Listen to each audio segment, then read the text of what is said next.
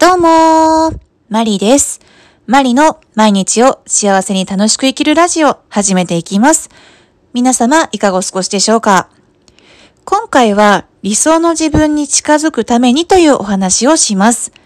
えー、理想の自分に近づくために。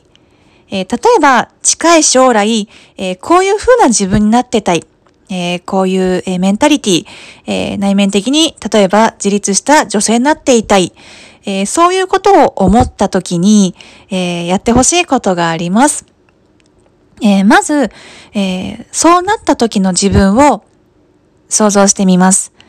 えそして、え自分の部屋の中、えお部屋の中を見渡してもらって、えそうなった時の自分が、えチョイスしそうもない、えものは、え断捨離をしていきます。え例えば、それは、えー、家の中の、えー、家具であったり、え、小物、お皿であったり、えあるいは普段着る洋服だったり、え特に洋服は、え最近私は、え意識しだしています。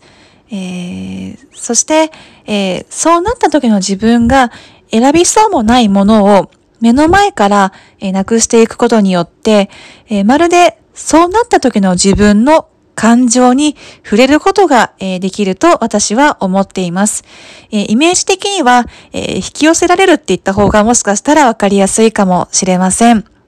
えまた、え断捨離に関しては、え結構、え話してきたかなって思うんですけれども、え過去に、え着ていたお洋服、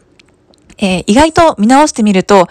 今となっては全然似合わないなっていうふうに、え思うことにもえー、たびたび私は出会ってますので、えー、まあ、新しく自分のイメージを変えるきっかけにもなるんじゃないかなっていうふうに、えー、思っています。何かの参考にしてもらえたら嬉しいです。それじゃあ、ありがとうございました。